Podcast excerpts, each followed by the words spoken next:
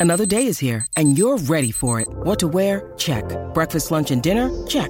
Planning for what's next and how to save for it? That's where Bank of America can help. For your financial to-dos, Bank of America has experts ready to help get you closer to your goals. Get started at one of our local financial centers or 24-7 in our mobile banking app. Find a location near you at bankofamerica.com slash talk to us. What would you like the power to do? Mobile banking requires downloading the app and is only available for select devices. Message and data rates may apply. Bank of America and a member FDIC. When you need mealtime inspiration, it's worth shopping Kroger, where you'll find over 30,000 mouthwatering choices that excite your inner foodie. And no matter what tasty choice you make, you'll enjoy our everyday low prices, plus extra ways to save, like digital coupons worth over $600 each week. You can also save up to $1 off per gallon at the pump with fuel points. More savings and more inspiring flavors make shopping Kroger worth it every time. Kroger, fresh for everyone. Fuel restrictions apply. Three, two, one. When I'm working out, I love to listen to your podcast. Whenever you say something, other people react to it. Taking my breath away, Aaron. Verne Lundquist joins me. Hall of Famer Jim Calhoun, NASCAR icon Dale man, everybody, Jr. seven. Kirk Herbstreit is on the phone. Yay to the podcast Speak America. Here Tour Sports Podcast presented by Betfred Sportsbook. It is Friday, September 1st, 2023. People, I hope everybody's doing well. I hope everybody is having a great day. Cannot believe it. We got college football to react to. I am I'm over the moon. I'm excited. I'm fired up. Here's the today's show. You don't even need me to tell you. We're going to we're going to do something we haven't done since January. We are going to react to college football. Week 1 is upon us. I guess we technically reacted to the week 0 stuff, but week 1 is here. We're going to react to everything that happened on Thursday night. We're going to talk about Florida. Ooh, they are a mess. We're going to talk about Minnesota smacking around Nebraska. And we are going to talk about my UConn Huskies, a little bit of a disappointing effort.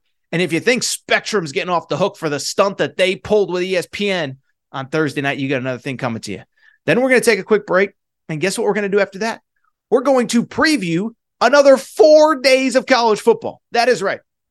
We got games Friday, Saturday, Sunday, Monday. And we're talking LSU, Florida State. We're talking Colorado, TCU. We're talking Clemson, Duke. On and on and on. Busy show fun show. There is no more time to waste. So let's get to it and let's get to the topic of the day. And the topic of the day. We had ourselves college football on Thursday night. There are three games that I'm going to react to. And this is kind of one of those late night Torres reaction shows. So I'm just going to spit a lot of stuff out. This isn't super rehearsed, super scripted. I'm just going to react to everything that I saw in college football. But let me start. Forgive me. I'm going to go on about a two, three minute side rant with Spectrum. For those of you who have YouTube TV or Hulu TV or Direct TV or whatever TV you have, you have no idea what happened to the rest of us on Thursday night. That is because as I tuned in to Florida, Utah. I got the pregame with Chris Fowler and Kirk Herbstreit. I saw all the red at Rice Eccles Stadium. And then at 8 p.m. Eastern on the dot, my ESPN screen went black. And I sat there and said, What is wrong? What is going on? So I go on social media, I go on Twitter, other people are dealing with it. And then I find out this Spectrum and ESPN are beefing, and Spectrum either pulled ESPN or ESPN pulled itself off Spectrum at the moment that college football started on Thursday night. And let me just say this Spectrum, screw you. ESPN, screw you. Let me just rant for two minutes, then we'll get to college football, I promise. But the bottom line is listen, first of all, there are no winners, but the biggest loser, in my opinion, no doubt, is Spectrum. Now, as somebody who called Spectrum and yelled at Spectrum and screamed at Spectrum, they're trying to pull the listen, ESPN's playing hardball. We're trying to take care of you, the consumer. The bottom line is, I don't really care. I, I the only reason I pay for cable, and yes, I'm one of those old school dinosaurs. I got gray hairs coming in. All I pay for, the whole reason I pay for cable is so that I can watch sports in peace, so that I can flip between channels, so I don't have to sign out of one app to go to another to do this, to do that. So, Spectrum, let me just say this I don't really care why this is happening. Don't blame Disney. Don't blame ESPN because here's the bottom line I'm only paying for your service to get these stupid channels. Okay. So forgive me for being so fired up. But the bottom line is, I am in fact fired up, and it cracks me up that Spectrum's thought is hey, guess what? It's not our fault. It's Disney's fault.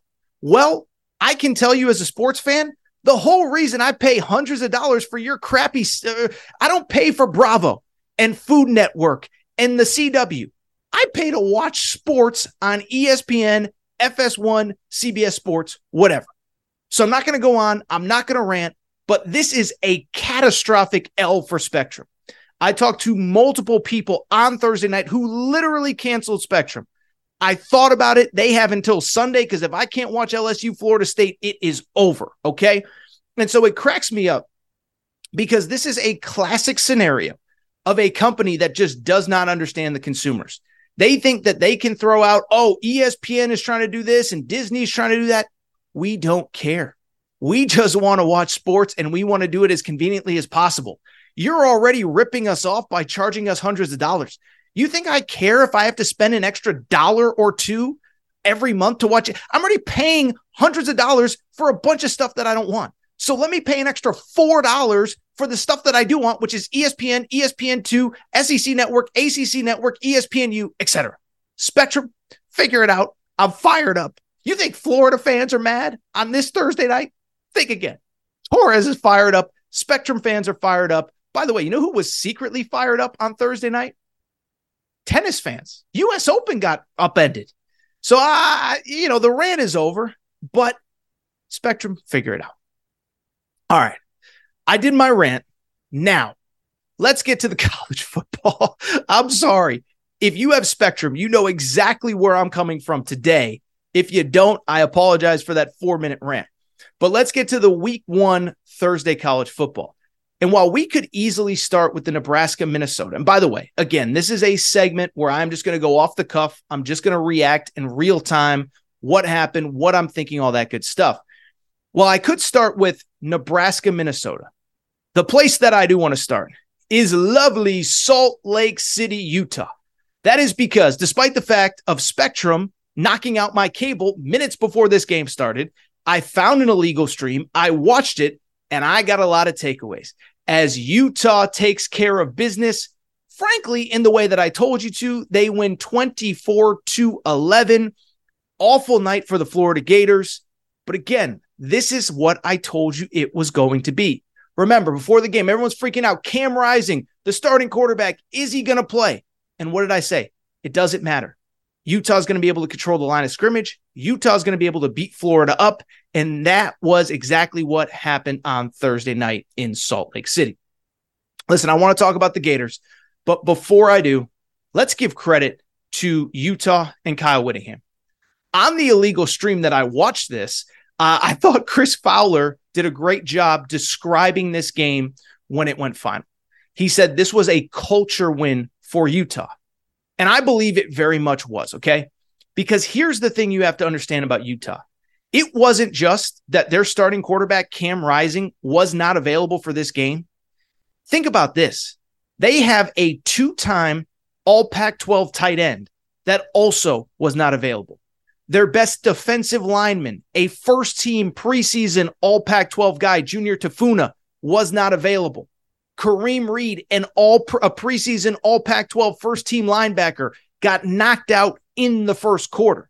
So for Utah to win this game in the manner in which they did, credit to them, credit to Kyle Whittingham. It's about depth, it's about culture, it's about guys stepping up. Now, bluntly, I wasn't as worried about the backup quarterback situation as everybody else. As I told you on Wednesday's show, Bryson Barnes played in the Rose Bowl. And remember, with Cam Rising out, he got all the snaps in the spring, he got all the snaps in fall camp, and I thought he would be ready to go.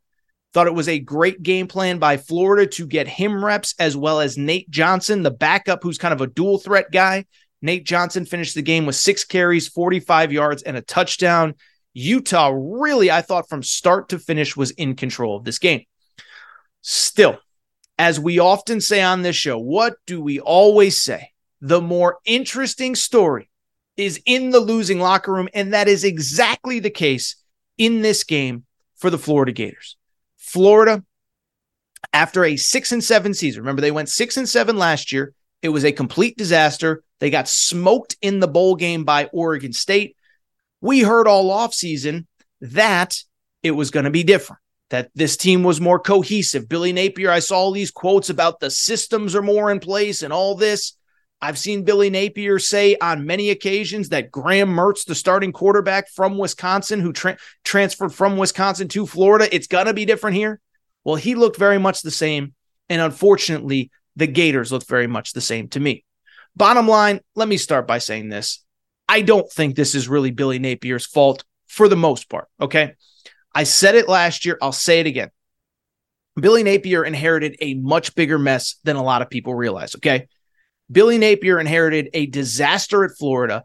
I remember watching Florida last year, texting a buddy of mine who's a Gators fan. And I said, dude, is this the least talented Florida Gators roster of our lifetimes? Because I think it is. Florida alum, Florida graduate, Florida fan. He said it is absolutely. Well, here's the problem. And this is where I do think you can blame Billy Napier is that while the, the roster was a disaster when he took over, I don't think he did very much in the transfer portal. And I mentioned it on Wednesday's show. The Athletic ranked the top 100 transfers in college football. Florida had zero of them.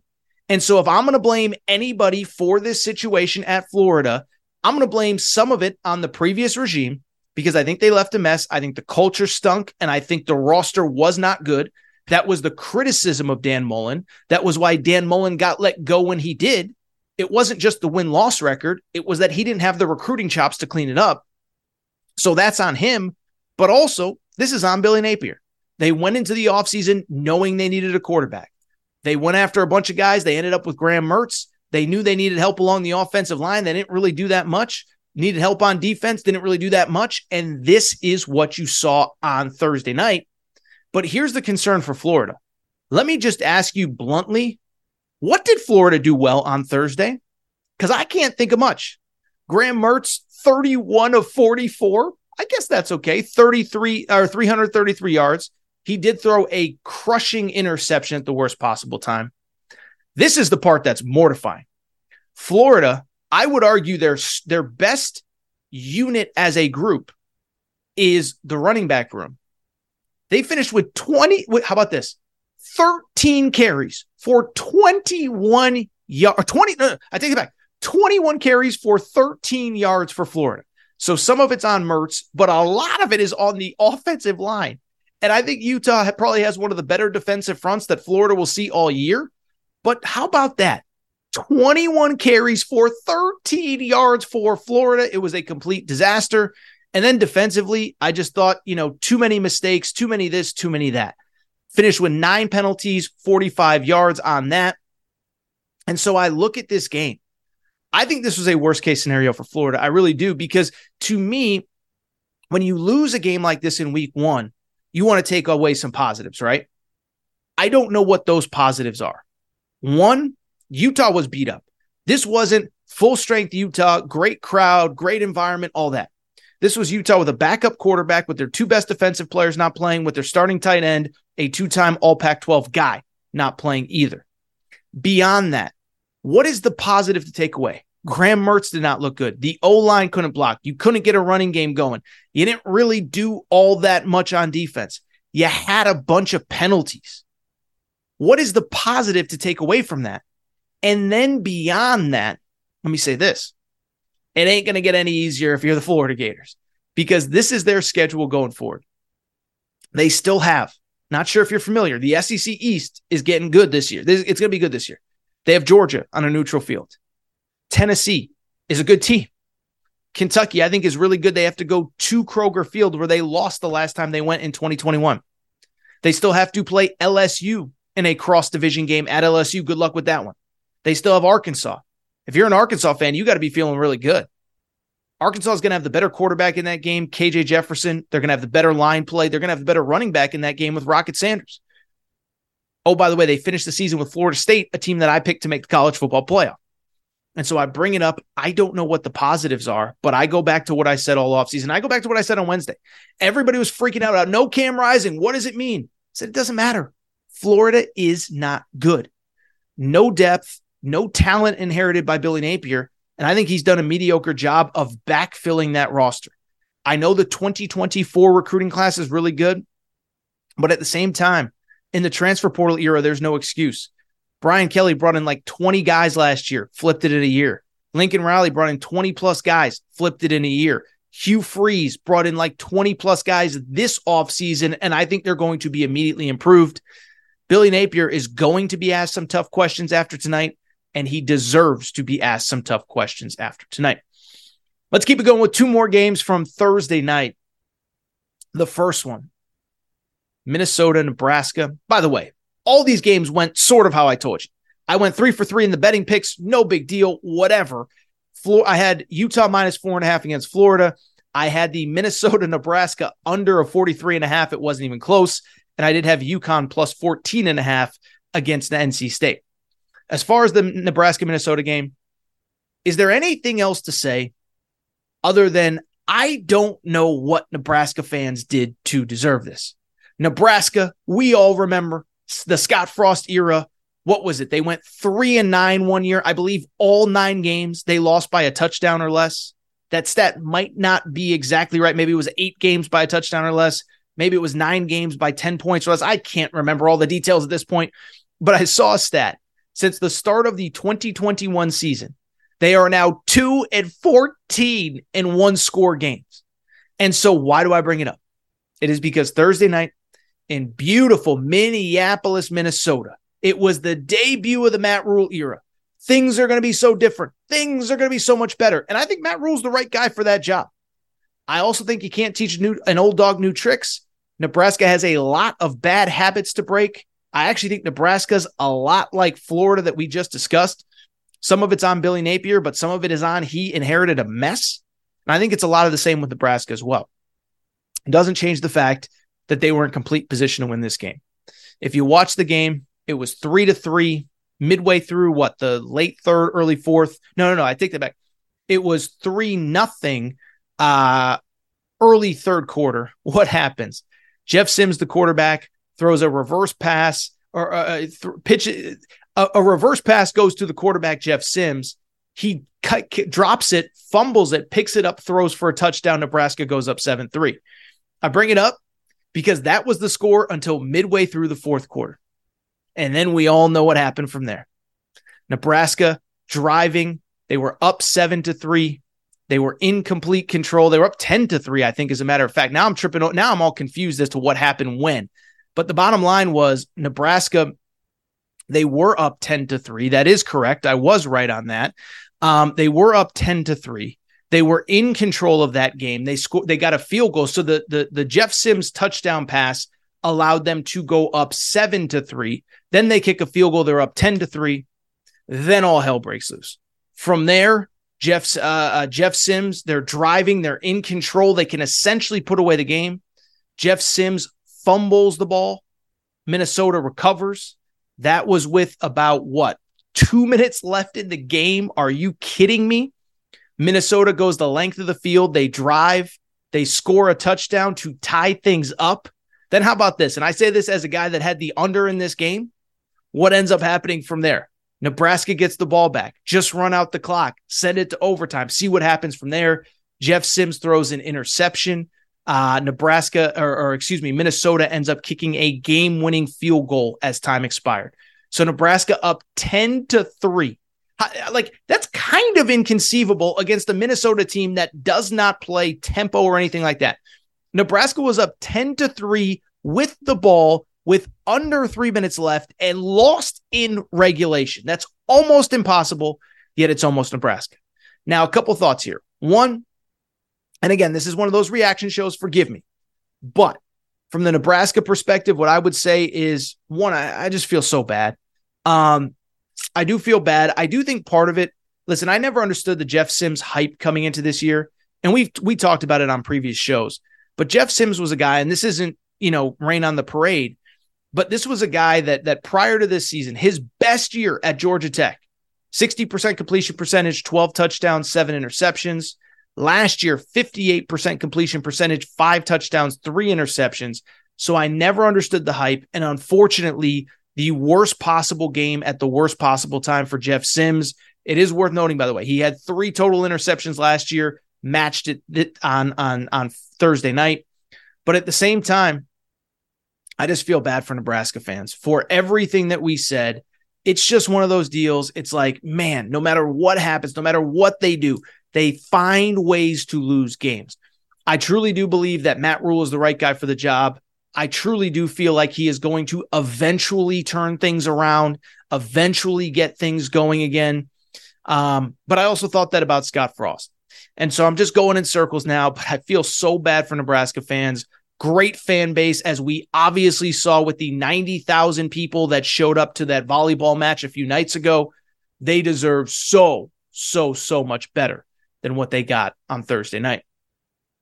Finally, I'd be remiss if I did not mention my UConn Huskies. Um, first of all, very happy to report Aaron Torres Media. We did send seven fans to the game. Um, a few days ago, I saw some, you know, prominent alums kind of buying tickets for fans that couldn't afford to go. We were fortunate enough to send seven people. So I'm glad that we got some people there. Um, but I am a little bit you know, bummed about the effort as UConn ends up losing at home to the North Carolina State Wolfpack. The final score at Rentschler Field, 24 to 14. Um, first of all, from the NC State perspective, credit to them. Brennan Armstrong, the transfer from Virginia, was excellent. Finished the game 17 of 20 passing. Um, he wasn't great, or 26 passing, excuse me. He wasn't great, but he was good enough. Where he killed UConn, though, was with his legs 19 carries, 96 yards, two touchdowns. UConn just seemingly did not have an answer. And it was seemingly one of those games where it felt like anytime UConn got half a second of momentum, things went the other way. Um, tough call in the first quarter, by the way, that led to an NC State score. There was a very clear third down that should have been fourth down. NC State was rewarded a first down.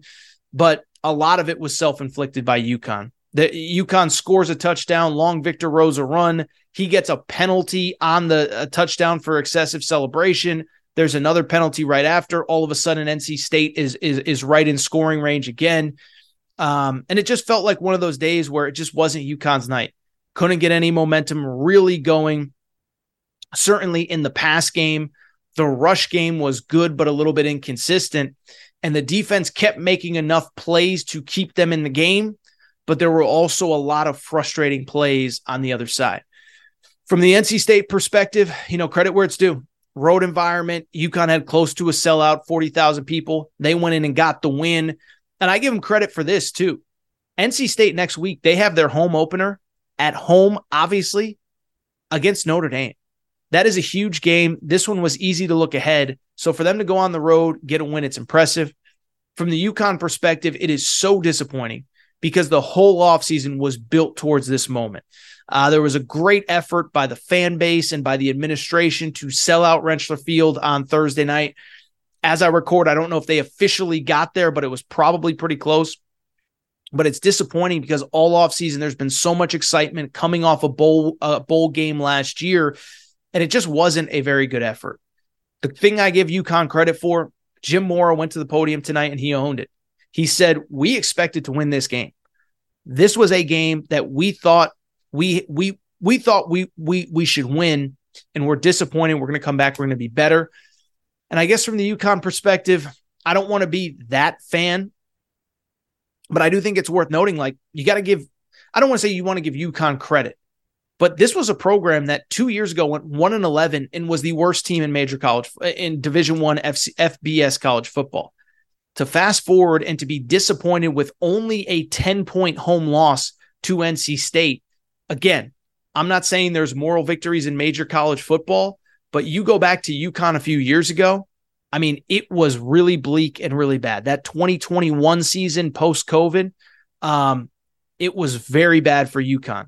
This was a team that lost by 45 to Fresno State to open the season, 49 to Purdue, 21 to uh, or 31, excuse me, to Army. They lost by 14 to UMass, which was not a very good team, 29 to Middle Tennessee State, 32 to Central Florida. And so for UConn fans, it's disappointing. I feel bad because there was so much momentum, but at the same time, the fact that you're disappointed with a 10 point loss at home to an ACC school. And by the way, NC State's good. They'll probably win eight, nine games this year. It shows how far the program's come. Doesn't mean you have to accept losing. Now, from the UConn perspective, you got to go out, take care of business next week against Georgia State. All right. I think that's it. Long extended segment. Sorry for the rant on Spectrum, but I had to do it. Uh, but this is what we're going to do. We're going to take a quick break. And when we come back, we are going to uh, preview the rest of week one. We're going to talk a little LSU Florida State. We are going to talk a little bit of Colorado TCU and the rest of the week one games. Quick break. Be right back.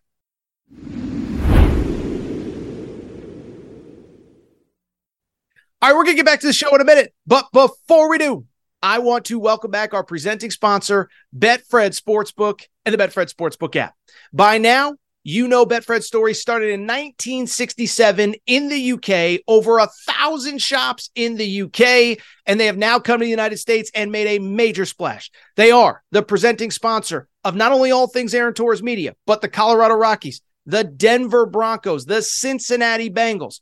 And what I love about Betfred, nobody takes care of their customers quite like Betfred does. I've been telling you that for a year. We have sent listeners of the Aaron Torres pod to Denver Broncos VIP tailgates. The Betfred suite at Cincinnati Bengals games is rocking. Betfred betters have thrown out first pitch at the Colorado Rockies games. Nobody takes care of their customers quite like Betfred. And here is what they are doing for you right now. How about this? Bet $50 on any game, get up to $1,111 in free bets. Here's how it works. Download the Betfred Sportsbook app. Bet 50 bucks on anything you want to bet on you automatically get $111 in free bets. But beyond that, you get up to $200 in insurance for your first five weeks as a Betfred customer, totaling $1,111 in free bets. I've told you for a year, nobody takes care of their customers quite like Betfred. They're the only book that I bet with, and I want to thank Betfred for being our presenting sponsor. All right, everybody. Hi, back. Good to be back. Good to be back. I do want to switch gears. So we obviously just looked at everything that happened in college football on Thursday night. Now it's time to look ahead to what we expect to happen in the coming days because we have four more days of college football this weekend. That is right. We have arrived at Labor Day weekend. Let me, let me start by saying this we all talk we talk about the great stretches of sports in college great stretches of sports across calendar year whether it's the the first weekend of the ncaa tournament uh opening that opening thursday of the nfl i'd argue this five day stretch for week one in college football thursday friday saturday and sunday with monday as well by the way as good as any start to a season in college in sports. And oh by the way I know we technically started last week with week zero, but forgive me. We're talking about week one, everybody playing.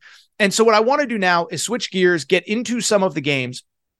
And I should mention, by the way, college football betting podcast, obviously, um, you know, extended updates, extended previews, extended game previews. So make sure to find that on Apple, Spotify, also a separate YouTube channel for that as well. But let's jump right into it. Let's get to the week one games. And it obviously the big one, the one that we absolutely have to talk about Probably going to go a little long on this, as Torres sometimes tends to do. But it is the top 10 matchup Sunday night. Plan accordingly. Your wife wants to go out. Your husband wants to go out. Your kids want to go out. No, no, no, no, no. You go out by yourself. Honey, I got Brian Kelly. I got Mike Norvell. I got a top 10 matchup on Sunday night. This should be a great one. I'm so excited. And I think, you know, I don't know that anybody else besides me has really put this out there.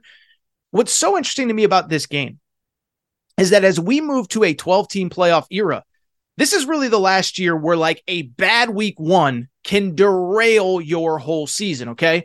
So you go, you, you look at these two teams. Florida State, by the end of this month, September, they have to go to Clemson in week four. They lose this game. Their entire season could be over by the end of September. LSU, it's not much different. A bunch of early road games, Alabama later in the year. So there is so much at stake, so much to talk about, so much to discuss. But let me be blunt. And I did the extended update. I, I, I let me not even beat around the bush because we got a lot of games to cover. I actually like Florida State to win this game. And I'm not even sure it's going to be close. Now, to be clear, before we get into it, this isn't an anti LSU thing and it's not an anti Brian Kelly thing. Okay. Everybody knows I'm a Brian Kelly guy. I've been around, I've been on Team Brian Kelly since the Cincinnati days. But when I look at this game, a couple things stand out to me. And the most important thing is that, in my opinion, all of Florida State's strengths go directly against LSU's weaknesses, while all of LSU's strengths go against Florida State's strengths. And so I hope that makes sense. It reminds me of in boxing, we sometimes say styles make fights. And the style to me favors Florida State. Now we'll see what happens. I could look like an idiot. Come Monday, this could be where Aaron was wrong next Friday. But let me explain why. First of all, when it comes to LSU, a couple things stand out. LSU, most people seem to agree their weakness specifically is the secondary. This is a team that brought in a bunch of transfers in the defensive backfield last year. And what happens when you bring in older players? They graduate. They had to go back in the portal this year. Now they've had some success, and there are some guys they're raving about. Andre Sam, who came from Tulane, um, uh, Zy Alexander, who came from, uh, I believe, Southeast Louisiana. They did bring in Denver Harris from Texas A&M. He's kind of been in and out all, all, all, all, all fall long. But I bring it up because this is considered a weakness. Why does that matter? It is because I would argue that Florida State has the biggest, most physical wide receiver room in college football. Okay. So their leading returning receiver is a kid named Johnny Wilson. There, they brought in Keon Coleman, who was the leading receiver at Missis at Michigan State last year. They brought in a five star named Hykeem Williams. What do all those guys have in common? They're monsters, and not just a, a statistical monster, but a physical monster. Johnny Wilson stands six foot seven. Keon Coleman, six foot four. Hykeem Williams, six foot three. So, by the way, Florida State, Leonard Hamilton, you need some backups for your basketball team? Go to the Florida State wide receiver room. But against a young and inexperienced LSU secondary, I think that can cause fits. Beyond that, Florida State, as much as I just talked about the, the wide receiver room, they actually have one of the best run games in college football. Last year, they led the ACC in rushing. They bring back basically their entire offensive line, and they added one of the best offensive linemen in the portal in a tackle named Jeremiah Byers. Why is that important? It is because LSU, and I know we think of LSU as big and physical and mean and nasty. That run defense wasn't very good last year. Now they have talent up front. Harold Perkins is the freak of all freaks, linebacker for LSU.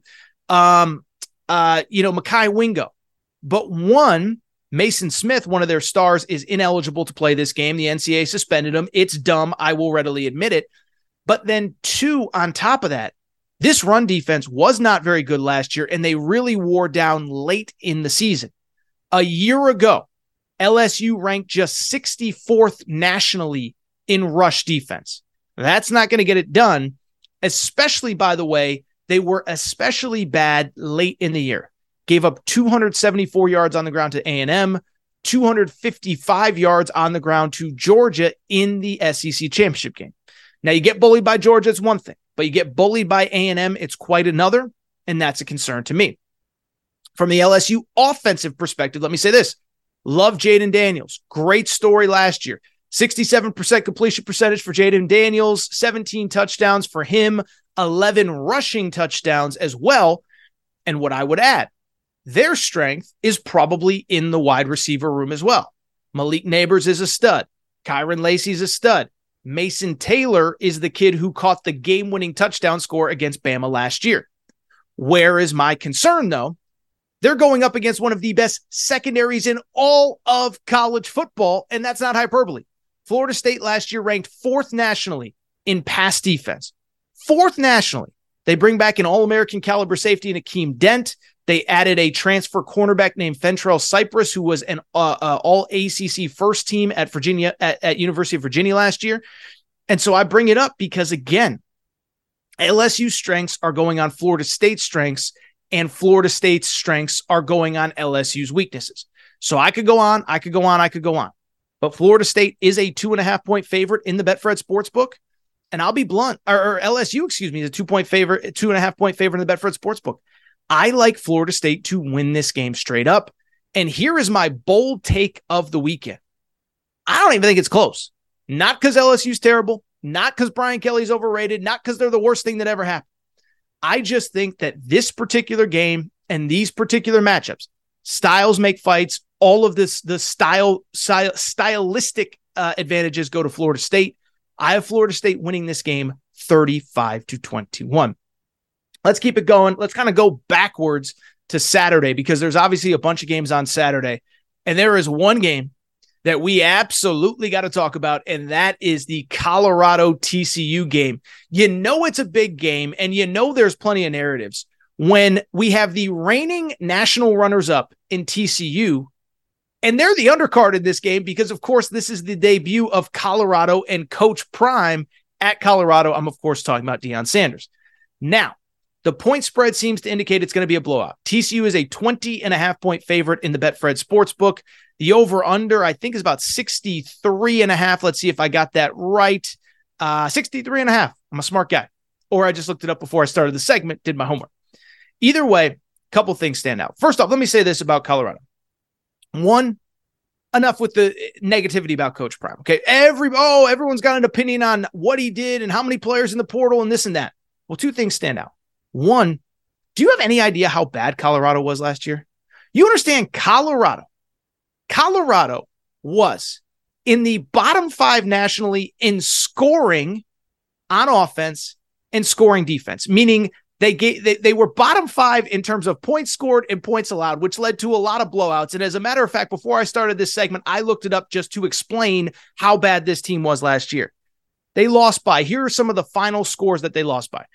They lost by 31 points to Air Force. They lost by 42 points to Minnesota, 23 points to Arizona, 33 points to Oregon State, 39 points to Oregon, 33 points to USC. They lost by 47 to Washington and 42 to Utah. So Coach Prime comes in and he has to clean that place up. And he did. And I think he did bring in a lot of talent. Now, is it enough to forget about a play?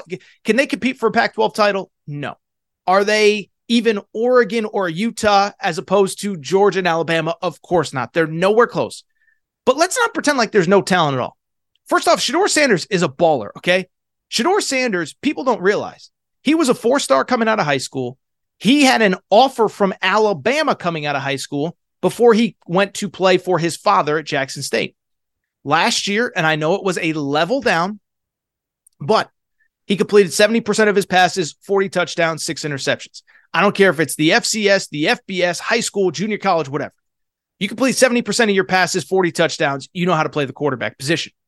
Beyond that, looking ahead to looking to, at some of the other guys they brought in, skill position guys, Xavier Weaver, Jimmy Horn, top two wide receivers at South Florida, both electric. They also added through the the not only the portal but high school ranks. Remember, Deion did pretty well in the high school ranks as well. Dylan Edwards was a four star who was committed to Notre Dame, flips to Colorado. Amarion Miller was committed to Nebraska, a four star, flips to Colorado. Adam Hopkins, four star wide receiver, commits to Colorado. Now, again, if this was Georgia, they, they would be backups and whatever. But the point is, it's not as though they can't play. And so this group is going up against a TCU team that I think is one of the more overrated teams coming into the year. First of all, TCU, let me start by saying this. It was in it two. What do I always say? What does Torres always say? Two things in life can be true, right? I think that's certainly the case for TCU. What happened last year was incredible. It was awesome. We all enjoyed it. And they were deserving of being not only in the college football playoff, but playing Georgia for a national championship, even if it didn't go well. At the same time, I don't want to say they got lucky along the way, but there were a lot of, you know, improbable comebacks to get them to that point. They trailed 27 to 13 midway through the third quarter against Oklahoma State, won. They trailed 28 to 17 at halftime against Kansas State the first time they played, they won. They trailed by 3 going into the fourth quarter against Texas Tech and won. They trailed they, they needed a walk-off field goal to beat Baylor at Baylor. So it's by the way, they needed two pick sixes to beat Michigan in the college football playoff. So it's not to say that they're lucky. What it is to say is that a lot of things went their way. I don't know that they're going to, especially because of a few things. They lost a lot of talent off last year's roster. Max Duggan was a Heisman Trophy finalist. He was the Heisman Trophy runner up to the eventual winner, Caleb Williams. Kendre Miller, their leading rusher, is gone. Quentin Johnson, first round pick at wide receiver, is gone. And this is off of a team that was very good on offense, but they weren't very good on defense. 89th nationally in scoring defense, 94th nationally in total defense. And so when I look at this team, just just say it out loud. Just say it out loud. I know Colorado was bad, but TCU lost a Heisman Trophy finalist to quarterback, their leading rusher, a first rounder at wide receiver, their best player.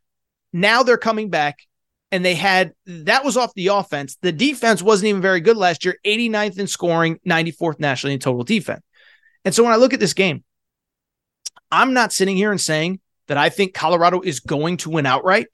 But do I think that Colorado can keep things close and cover the spread? Absolutely. As a matter of fact, you go back to a podcast that I did in the summertime. When the week one lines came out, I said Colorado at plus 20 and a half was my best bet, and nothing has changed. Bottom line, I trust the talent that Coach Prime has brought in. Not saying they're going to win a national championship, but can Shedeur Sanders and this group move the ball on this TCU defense, which ranked 89th nationally in scoring, 94th nationally in total defense? I absolutely believe they can. I think this is fun. I think it's a shootout. I think it's close. Even if TCU wins, I think it's somewhere in the neighborhood of 42 to 32. And I do think Colorado covers. I've said it since May or June. This is my week one best bet. Couple other games that I do think are at least worth mentioning here uh, before we get to Aaron right, Aaron wrong. One, Saturday night, I'll say this. I think it's a fascinating matchup between North Carolina and South Carolina in Charlotte neutral site game. This is a 7:30 Eastern kickoff ABC national window. From the North Carolina perspective, we all know that it's about Drake Maye, right? Drake Maye this, Drake Maye that. I think most of you probably know, but he's projected as the number two overall pick in next year's draft behind Caleb Williams, elite talent at the quarterback position. But what's interesting about North Carolina, there's a lot of change around Drake Maye. One, we still don't know about his best wide receiver. I believe the kid's name is Tez Johnson. Is that right? Is that right? Tez Johnson. He's Tez Walker, excuse me. He's one of those two time transfer guys. And he is one of those guys that is petitioning the NCAA to get eligible right away. As of right now, as I record, things might change. But as of right now, Tez Walker has not been cleared to play for this game. Now, you can debate is it right? You can debate is it wrong? You know, my stance is I feel bad for the kid, but at, the, at some point, the NCAA does have to crack down on two time transfers. And so you're talking about North Carolina going into a game where they might not have their best wide receiver. Beyond that, North Carolina also lost the offensive coordinator that pulled the, sp- the strings behind the scenes last year for Drake Maye. Phil Longo, who is now at Wisconsin. Phil Longo followed Luke Fickell. He is gone. He was the guy that put together this offense. And the one thing you can say about Carolina, since Mack Brown got there, whether Sam Howell was the quarterback, whether uh, Drake Maye was the quarterback, they have been able to put up points. So I like Drake Maye, but new offensive coordinator, best wide receiver might not be able to play. And oh, by the way, credit South Carolina. That secondary was really good last year, led the SEC in 14 intercept with 14 interceptions. Now, from the South Carolina perspective, let me just say, I've been very critical of Shane Beamer. I think he's a little bit overrated. I do think sometimes he does stuff on social media that everybody likes, and so people want to like him. But credit to him and credit to Spencer Rattler for how things finished last year. As a team, we know how things ended for, for South Carolina a year ago. Knock off Tennessee in the second to last weekend, knock them out of the playoff picture, then beat Clemson to knock them out of the uh, college football playoff picture as well. And it really was because of Spencer Rattler. Spencer Rattler, if you just look at the stats, was not good last year 18 touchdowns, 13 interceptions. Here's the crazy part, though his last three games, his last three games, Spencer Rattler threw 13 touchdowns and three interceptions. And so basically, as Spencer Rattler went up, up, up, up, up, up, up, up, up, So did South Carolina. So South Carolina got hot late in the year. They bring back a lot. Spencer Rattler's back. His leading receiver, Juice Wells, is back. Remember, they have the five star uh, athlete Nyckoles Harbor, who I think we'll see all over the field over the course of uh, over the course of this game. And I'll be blunt: North Carolina is the two and a half point favorite in this game. I think the wrong team is favored. I really, truly think the wrong team is favored because as great as Drake Maye is as a prospect, I know North Carolina won nine games last year, but this might be the best secondary he faces until they play Clemson later in the year. And then on top of that, South Carolina got hot late last year. This North Carolina defense was not good. Remember, Gene Chizik is the second year defensive coordinator there. Remember Gene Chizik won a national title at Auburn? Well, Gene Chizik is the defensive coordinator there. Um, 115th nationally in in total defense last year, 115th nationally in pass defense as well. So Spencer Rattler should have a field day. Drake Maye could have some difficulties. I actually like South Carolina to win this game. Couple other ones really quick. You know, the last one that I really want to talk about kind of at length. It's actually the Monday night game. Clemson is visiting Duke. And I know on paper that doesn't sound like much. Remember, Duke won nine games last year. Here's the crazy part, too. Duke not only won nine games, Duke also lost three games by a field goal, meaning Duke could have been a 10 or 11 win team last season. Duke football. Mike Elko did an unbelievable job with that group. Well, now they're facing Clemson. Clemson, by the way, second straight uh, year they play on the Monday of, of Labor Day weekend. Shout out Dabo Swinney. I don't know if this is an ESPN thing. I don't know if Dabo has to sign off on it. I love that we get Clemson in this standalone window. I think it's great for college football. And I think it's great for Clemson because over the course of a year, like, like, like if Duke was playing Clemson at 3:30 on a Saturday in week six, would you be able to watch it? or would you have the TV on Texas, Georgia, or uh, or Texas, Georgia, Tennessee, Georgia, or uh, Ole Miss, Alabama? You'd be watching those games: Ohio State, Michigan State, Penn State, Michigan, whoever. So it's great that we get to see Clemson in this spot. But I'll also say this is going to be a spotlight game for Clemson because remember, this is a team. We need to see it from the offensive coordinator, Garrett Riley, and of course, the quarterback, Cade Klubnik. For people who don't remember, Garrett Riley, the younger brother of Lincoln Riley, is now the offensive coordinator at Clemson. Uh, he came from TCU. He was the maestro of that offense last year. Well, he was brought in to get the most out of this offense that has struggled for the last two years. Now, I think part of it was probably DJ Uiagalelei. I wish him well. He's the starting quarterback at Oregon State. I'm not a fan. I'm not a believer. And so I just bring it up because We'll see if it was DJ, if it was the offensive coordinator, or if it was both. Good news is Cade Klubnik is back at quarterback. Remember, he was a five star two cycles ago. And then finally, when the regular season was over, when Clemson lost to South Carolina and got knocked out of the playoff race, Dabo ripped off the band aid, gave Cade Klubnik the start in the ACC championship game. He goes 20 of 24 passing with a touchdown. He was awesome in that game. Not so much in the uh, the Orange Bowl, by the way, against Tennessee, but this is kind of go time for Clemson, right? This is go time for Clemson because they got to figure out was it the coordinator? Was it the quarterback? Was it both? We got to be good because they again have a team that is good enough to compete for a playoff berth, if not a national championship. Defense is elite. They have like four or five guys that could be drafted legitimately in the first round this year. Tyler Davis on the offensive line, uh, Jeremiah Trotter Jr., Barrett Carter. You go on and on down the list. There's a cornerback who's really good but the offense has to be better. The run game should be good with Will Shipley back. So for Clemson, it all comes down to this weekend. What are you about? Are you ready? We need to see this offense. And we need to see it, you know, against a pretty good Duke team. Duke, by the way, last year, actually number two in the country in turnover margin. They forced a ton of turnovers. So it'll be fascinating to watch. I cannot wait to see this game. I don't really have a bet on this one. I would probably just bet the under of 50. I think Clemson wins like 31 to 10. Um, that Clemson defense is really good, but the offense is going to be the story there. Couple more games to note. Penn State at home against West Virginia. Give me Penn State. They're a 20 point favorite. I don't care. You know, I love Penn State. You know what I think of West Virginia. I think Penn State rolls. And I think this is an important stage for Penn State.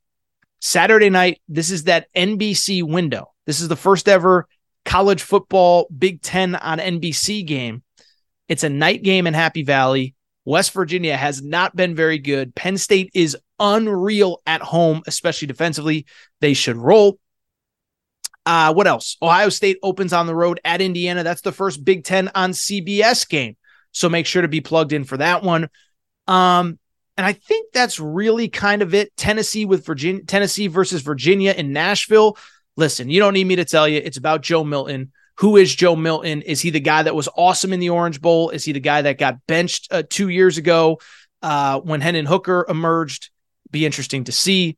I will tell you, I had three picks for the Thursday night games. Let me officially give you my official picks for the weekend. I do have Colorado plus 20 and a half against TCU. That has been my best bet. I have Penn State minus 20 against uh, uh, West Virginia, South Carolina over North Carolina on the money line, and Florida State over LSU on the money line as well. All right, it's time for me to get out of here. Was going to do where Aaron was right, where Aaron was wrong, but here's the bottom line. We had games from Thursday to react to, and we had a full four more days of college football to preview. And here's the good news for you guys and girls. I'm going to get a lot of stuff wrong here over the next four or five months. So we'll skip Aaron right, Aaron wrong for today and get out of here. You're not subscribed to the Aaron Torres Sports Podcast, please make sure to do so. Apple, Spotify, Amazon Music, Google Music, wherever you listen to podcasts, make sure that you're subscribed. Also, make sure to rate and review the show. If you could do that, that would be incredible. It would be greatly appreciated. Uh, leave a little rating, leave a little review, you know, five stars, all that good stuff. Make sure you're subscribed on the YouTube channel, Aaron Torres Podcast on YouTube. If you search it, you'll find it. And oh, by the way, if you want extended previews of all these games, the College Football Betting Podcast and the College Football Betting Podcast YouTube channel. I think that's it. Time for me to get out of here. Appreciate everybody's support. And all I got to say is enjoy the college football to come. I'll be back on Tuesday and we will have plenty to react to when I get back. Thank you guys and girls for your support. Welcome to September. It is good to be back. Shout out to Torque. Shout out to Rachel, who hates my voice. Shout out to JJ Redick, you F head. Unblock me, bro. Oh, by the way, if you could help control the pet population, have your pet spayed and neutered. Goodbye, everybody. I'll be back on my on Tuesday.